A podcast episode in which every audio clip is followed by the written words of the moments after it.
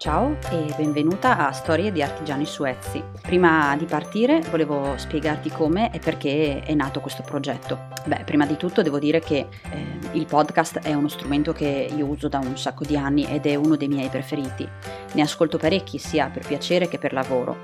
Sì, lo so, non è ancora molto diffuso in Italia, ma io lo trovo una genialata. È molto meno impegnativo di un video, ancora meno di una lettura di un post del blog e puoi sfruttarlo in qualsiasi momento della giornata, come una radio, mentre vai a fare la spesa, mentre porti i bimbi a scuola o anche mentre lavori le tue creazioni o per i lavori di casa come lavatrici, eccetera, vero? Ci siamo capite.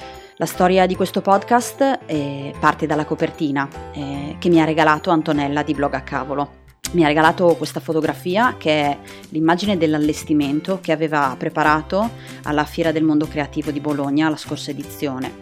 Ho voluto fortemente questa foto perché secondo me è proprio il perfetto riassunto della vita della creativa.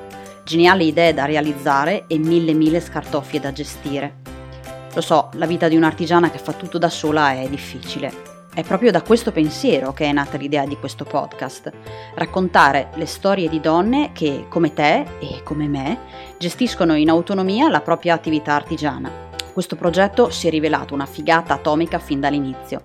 Ho parlato con donne straordinarie che mi hanno aperto le porte dei loro laboratori, delle loro vite, per regalarmi la loro storia, la storia della loro avventura su Etsy e del mondo dell'handmade, ed è questo che voglio condividere con te. Questa è la prima stagione e le puntate per ora saranno 8, forse 10, con l'intento di accompagnarti durante l'estate sotto l'ombrellone, in relax, niente di impegnativo.